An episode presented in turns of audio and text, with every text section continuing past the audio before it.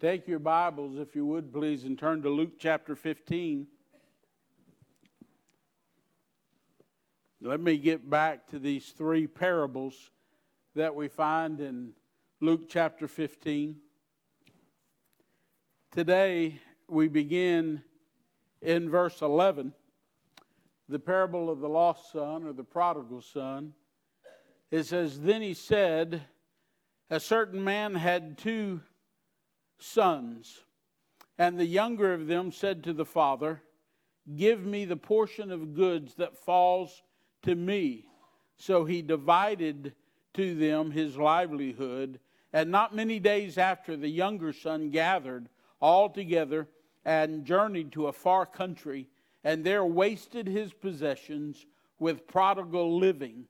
But when he had spent all their spent all, there arose a severe famine in that land, and he began to be in want. Then he went and joined himself to a citizen of that country, and he sent him into the fields to feed swine. And he would gladly have filled his stomach with the pods uh, that the swine ate, and uh, no one gave him anything.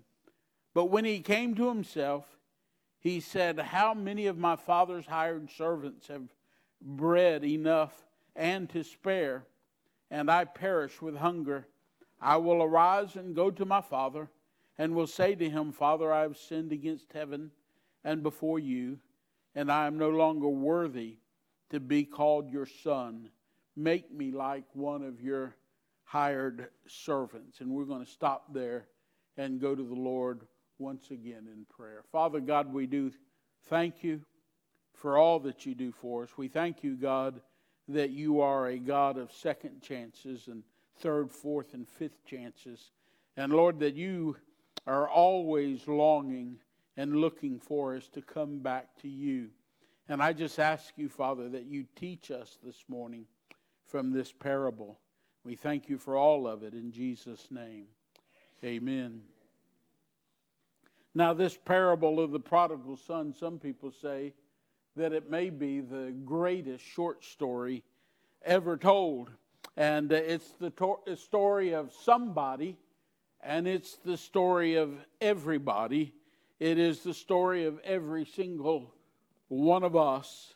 Luke 15 records these three parables that are not in any other of the uh, Gospels. It's just these three, just this chapter in Luke chapter 15. And he gives the three parables the one of the lost sheep and the lost coin, and now the lost son. But the dynamic of this last parable is a little bit different from the first two. In both the lost sheep and the lost coin, the emphasis was on the one who had lost and was searching to recover that. And what it's teaching is that God's desire is for us to come back to Him. When we get separated, when we are lost, God is always searching. He sent His Son, Jesus Christ, to seek and to save that which is lost. His desire is for all those that have drifted away from God to come back to him. He, uh, he wants to rescue us, he wants to save us. Now, nothing in those first two parables is said about the sheep or the coin. Nothing is said about them while the searcher was seeking after them. Nothing is said about them. But in the last parable, the emphasis is not necessarily on the one that is searching, but the one that was lost. It's talking about this prodigal son, and I want to share a few things to you this morning about how what it takes, what causes us, number one, to leave uh, our relationship with God or the security that we have with the Lord Jesus Christ or, or uh, the teachings uh, that God has given us over the years and, and uh, see how we can find our way back home. Now, the first point of my message is the getting away. And let me reread verses 11 through 13. It says, Then he said, A certain man had two sons. And the younger of them said to his father, Father, give me the portion of goods that falls to me. So he divided to them his livelihood. And not many days after, the young son gathered all together and journeyed to a far country and uh, wasted his possessions with prodigal living. The first part of this parable gives us insight about why people leave home spiritually. I believe that the younger son, what he did there was not very, un, uh, not very much different than what a lot of people do in our world today. We do something very similar to what he does. This young man, he was about 17 or 18 years old. He was single, and it was common in that day for a 17 year old or an 18 year old to get married and to start their own uh, family and their own home and start their own household and, and direct their own livelihood. Today, many of our young people are doing the same thing. By the time they get to be 17 or 18 years old, they're beginning to look and feel their independence and start looking to where they want their lives to go. Many times, once they graduate uh, from high school, which some of you are doing this week, once they graduate from high school, away to college. And the, the lessons that I've learned over the years that many times, once that child goes away to college, they never come back home.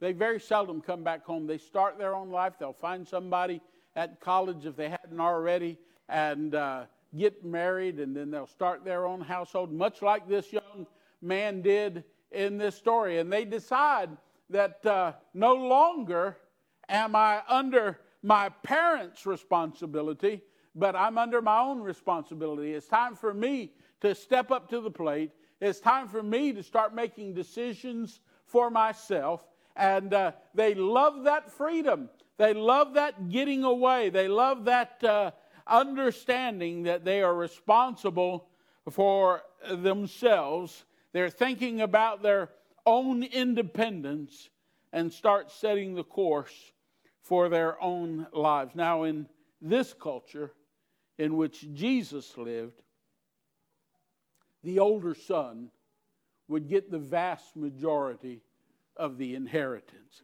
Evidently, this uh, father was uh, well to do. He had property, he had uh, uh livestock, he had money, he had servants, he had a, large home, and he took care of a lot of people.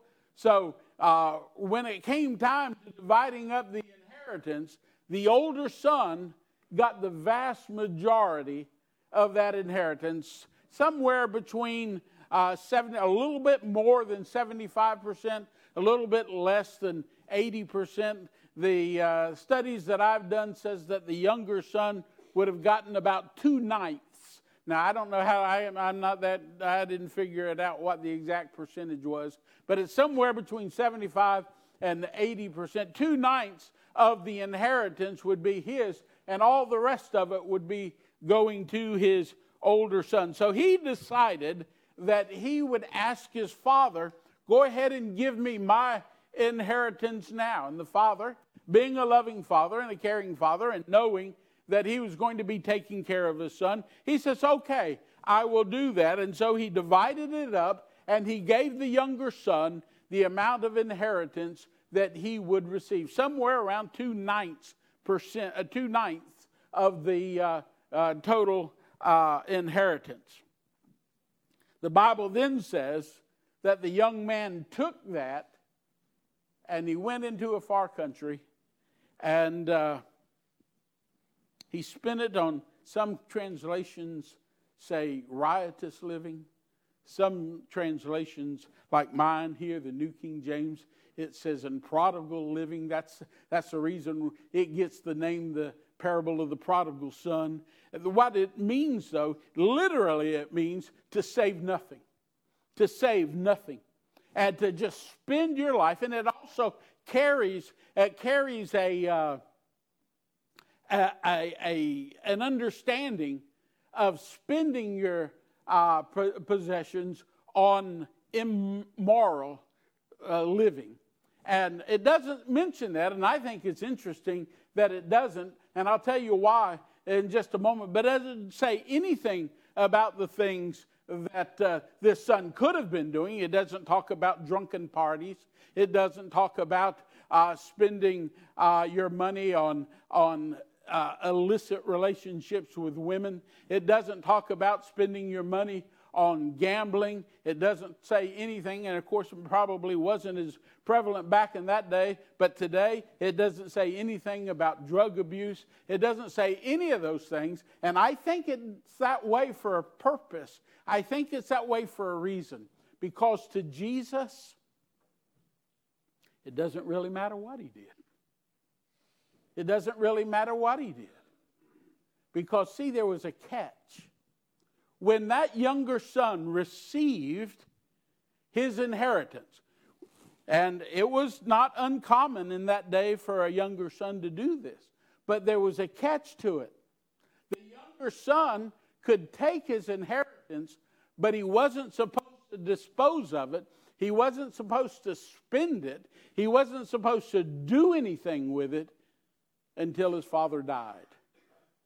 He could have it and it could be security for him. He could put it in the bank. He could do something, and uh, uh, but he wasn't supposed to spend it. He wasn't supposed to dispose of it until his daddy died.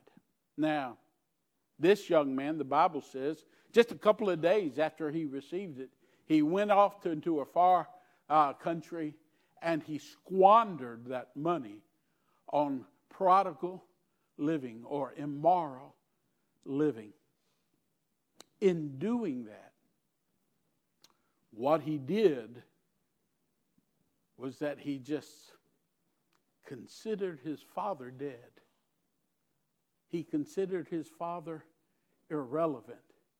He considered his father as already being gone. It didn't matter the things that he had been taught as he grew up. It didn't matter any of the, the lessons that his father and his mother taught him as he was a child maturing. It didn't matter what the customs of the day was. It didn't matter what his father's desire was. What he was going to do, he was 18, he was single, he was going to go his way, and he was going to do what he wanted to do, just like his father, as if his father wasn't even alive. Now, he knew that his father was alive but his father just wasn't relevant in his decision making today. Now, folks, let me draw a line here because I know lots of people, and this is the reason I say that this parable is about somebody and it's about everybody because there are times in each and every one of our lives when we've been confronted with something that we knew we shouldn't do, that we know that God wouldn't be pleased with. There are things that we are confronted with that we know we should be doing, but we're not doing it. And what it means is it's not that we would say God is dead. We're not atheists. We're not saying that God doesn't exist. What we're saying is, I know God exists, but I'm going to do what I want to do rather than what God wants me to do. Amen? That's exactly what this prodigal son was doing. He knew what his dad wanted him to do. He knew what he'd been taught all of his life. He knew all of that kind of stuff, but he decided it doesn't matter. I'm old enough to tell to make my own decisions. I'm going to do what I want to do. Now, let me ask you something. Isn't that the exact same thing that Eve said in the Garden of Eden when Satan tempted her? And what did, what, what, what did Satan say? surely you won't die. Surely uh, he won't hold that against you forever. Surely you can make your own decisions. That's what he, he was basically telling her that God's afraid that you'll get to the place where you think you can decide for your own life rather than listening to what God has to say. That you can make yourself into a God where you can decide for yourself. Forget about what you're taught, forget about what God says. You can decide for yourself. And, folks, listen to me. I know people, I can't, let, let me see how I want to say this. I believe every single person in this auditorium, certainly including me, have come up to times in our lives when we knew what we were supposed to do and we didn't do it because we thought we could decide for ourselves. Amen? Amen. That's what, exactly what this uh, prodigal son did. He didn't think his father was dead. He knew his father wasn't dead. He had just become irrelevant to him, and he was going to decide on his own what he wanted to do. So he went away. He went away.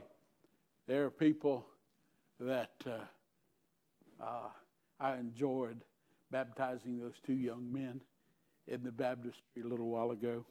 And there have been plenty of times where I've baptized young kids, middle aged kids, teenagers, older, grown men. I baptized one time a man that was 79 years old. Okay, so hey, it, it, it goes the whole way.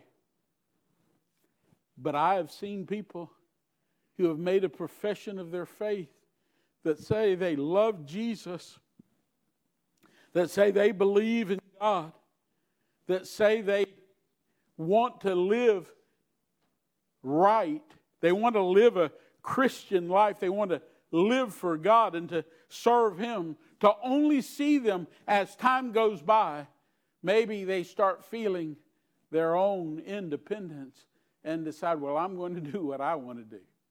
You know, and sometimes they quit coming to church. Sometimes they get involved in things that they ought not do. As young people, sometimes they decide, hey, listen, it's time, in my generation, it's going out sowing your wild oats, and, and uh, they think it's time to do that, and, and uh, they get away, and they get away, and they get away. But I want you to know what the reality of that life is really like because you see, moving away from God doesn't always start with something bad. Most of the time, it starts with something very attractive. It starts with something very exciting. It starts with something that makes you feel alive and important and, and uh, something that gives you pleasure and something that makes you feel like you are somebody. That's how the devil starts. That's the way it, it started off in the beginning. You remember when that forbidden fruit, uh, the devil showed her that it was pleasant to the eyes and it was good for eating and and it didn't start to it wasn't a piece of rotten meat hanging on that tree it was something beautiful it was something tasty it was something good listen listen the devil never baits his hook with bad bait. He always baits it with attractive bait, good bait, exciting bait. He always baits his hook with something that seems really great. But don't ever forget, there's always the hook. There's always the hook. This young man thought he was doing something wonderful. Boy, he's going to have his freedom. It didn't matter what he got taught growing up. It didn't matter that his dad was still looking for him. It didn't matter that all these things were uh, uh, supplied for him as he grew up. He wanted to make his own decisions, he wanted to do what he wanted to do. And uh, he got the opportunity and he started to do that. And it slips away and it slips away and it slips away. Can I share something with you this morning? When we are moving away from God, and listen to me, folks. If you're not closer to the Lord right now than you've ever been, then you're moving away. Amen? You're moving away. You're going in the, the wrong direction. And sooner or later, sooner or later, not right away, but sooner or later, the resources ran out. See, Satan tries to get you to believe that everything is great, everything is super, everything is fun and exciting until until your resources run out. And I'm talking about not just money, but that could be a part of it, but your time, your emotional energy, your spiritual well being, they begin to run dry. And that's when you're at your weakest point, and that's when Satan pounces. Notice what it says. It says, when he spent it all, when it all ran out, there came a great famine in the land. Doesn't say that the famine came in while everything was fat and sassy. When everything was just going great, that's not when the famine came. That's not when the real test came. It's when our resources run low. Our spiritual energy, our emotional energy, our, our strength, our time, when they start to run low, that's when Satan attacks. When he doesn't attack you on your strengths, he attacks you on your weaknesses. And he makes it look so, so, so attractive. But the Bible says that everything went away. I can identify that a little bit.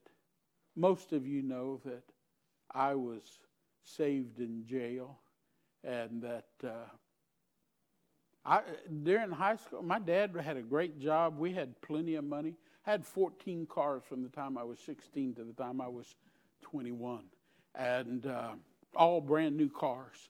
And uh, and we we were we were pretty well off. I thought everything was hunky dory. I thought it'd always be that way. And because of the lifestyle I was living, I got arrested for a capital offense. I spent five months in jail waiting to go to trial and uh, had the prosecuting attorney beg the jury to give me the electric chair. Now, listen, I had all kinds of friends. I was one of the popular kids in school. I had all kinds of friends. I was an athlete. I was a good student. I, I, I mean, everything was going well for me. When I got arrested, I don't know how many friends I had. I, hundreds in the city of Gainesville. But I spent those five months in jail. Listen to me. Listen to me. Not one of them None of them came to visit me. None of them wanted to see how I was doing. None. Hey, hey, as long as I had plenty of money, as long as I was driving a nice car, as long as I was willing to do things for them, oh, they thought I was super. But when all of that was taken away, they went away too. That's what happened to this young man he had to join himself. That word join, it actually means to glue oneself. I mean, he had to, he had to grab hold of this person that was not uh, from uh, not a Jew. He wasn't a Jewish person. He was a Gentile, and he had to join himself to that person, and he had to go feed the swine. And the Bible teaches that he had, he had nothing to eat, he had no place to turn, and he had to eat of the food that he fed the swine. In other words, pig slop is what he had to eat from. Everything was gone. He had lost it all because he decided that he was going to do what he wanted to do rather than what he was learned from his childhood up, rather than doing what he knew his father wanted him to do, his heavenly father wanted him to do. And he was found in this kind of a situation. Folks, listen to me. Satan's bait is always attractive, but it's always got a hook. And when that hook is set, it's not fun. It's not fun. And uh, things seem to start going downhill. You start losing all kinds of things. He joined himself to this guy and found himself feeding on the pig slop. But that's not the end of the story. The third point of my message is coming home. It says in verse 17, and I love the way he says it. Jesus was a master at storytelling. He said he came to himself. I call it my V8 moment. You ever seen the V8 commercial? It just finally dawned on him. It just finally dawned. It says he came to himself. And basically, what that means is that he came to his senses. In other words, he was out of his mind doing the things that he was doing. He didn't realize it, but he was just out of his mind doing the things that he was doing. And it says that he came to himself. And he said to himself, Self, the even the least of the servants in my father's household have plenty of bread to eat and bread to spare. He says, What I'm going to do is I'm going to get up from this hog pen and I'm going to go to my father and tell him, Oh, I've sinned against God and I've sinned against you. Would you please take me back? Not as a son, but would you please take me back just as a, a servant? That's what he was going to do. That's what he said in his mind. That's what he said to himself that he was going to go ask his father that he could just be a, a servant in the household. But it goes on to tell, I didn't read this part and we don't have time to do it this morning, but you know the story. The father, the father, the father was waiting. He didn't give up on his son. He didn't give up on him, and he was waiting, and he was he was out he was out on the edge of the property, leaning up against a fence post, most likely, and he saw his son coming from afar off. He didn't wait for his son to come and beg him to take him back to be a servant. He didn't wait for his son to come back and and and uh, uh, pay penance and all of that kind of stuff, to grovel and ask him to come back. The father saw his son coming and he ran to him and he wrapped his arms around him and he kissed him on his neck. And he says, My son who was dead is now alive. He's come back. He was gone. He was separated. He thought I was dead, but he came back. And, uh, oh, make merry in the household. He called the servant kill the fatted calf, put, put a ring on his finger and sandals on his feet. Let him know, put a robe around him. Help him to understand that I receive him back not as a servant, but as my son. As my son. Now, let me bring this to a close. I don't know. I don't know. But I suspect that there may be someone here today. You were brought up in a Christian home. You knew the things of God. You came, you grew up coming to church on Sunday. Some of you may have been coming to Hebron Baptist Church growing up. You, I mean, I mean, you know. But there's been some times. There's been some times when you say, I'm my own man. I can do what I want to do. I can make decisions for myself. You don't realize you're saying it, but this is what you're saying. You're saying, I'm smarter than God. I'm smarter than my parents.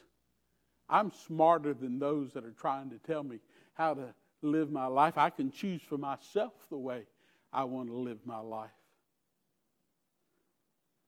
Oh, the bait is pretty. The bait is pretty. Satan just knows how to, you know, give it a little wiggle. He knows just how to make it look even more attractive. But boy, once you grab hold of it, he sets that hook.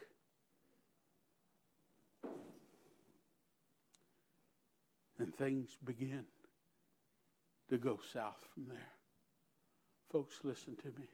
If that's ever happened to you, if you struggle, if you're wondering exactly where I stand right now in God's sight, let me tell you something. Let me tell you something. He loves you. He loves you more than you love yourself. He loves you enough that he sent his son, Jesus Christ, to die on Calvary's cross just for you.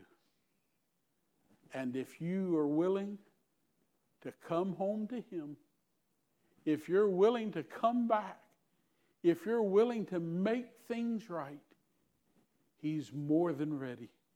He wants to run to meet you, wrap his arms around you, kiss you on your neck, and let you know that you are indeed a child of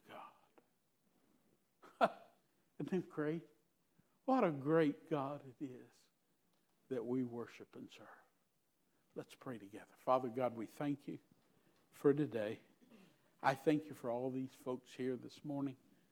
I thank you, God, for these two young men who were baptized this morning. I just ask your blessings on each and every one of these folks. I pray, God, that you take my words and you speak to their hearts. And Lord, that uh, if there's any here that need to take that first step coming back, I pray, God, that you speak to them even right now. Let them know that they need to be a part of what you're doing. That they can become everything that they can be in Christ. Lord, I say, I ask, have your way in our hearts today.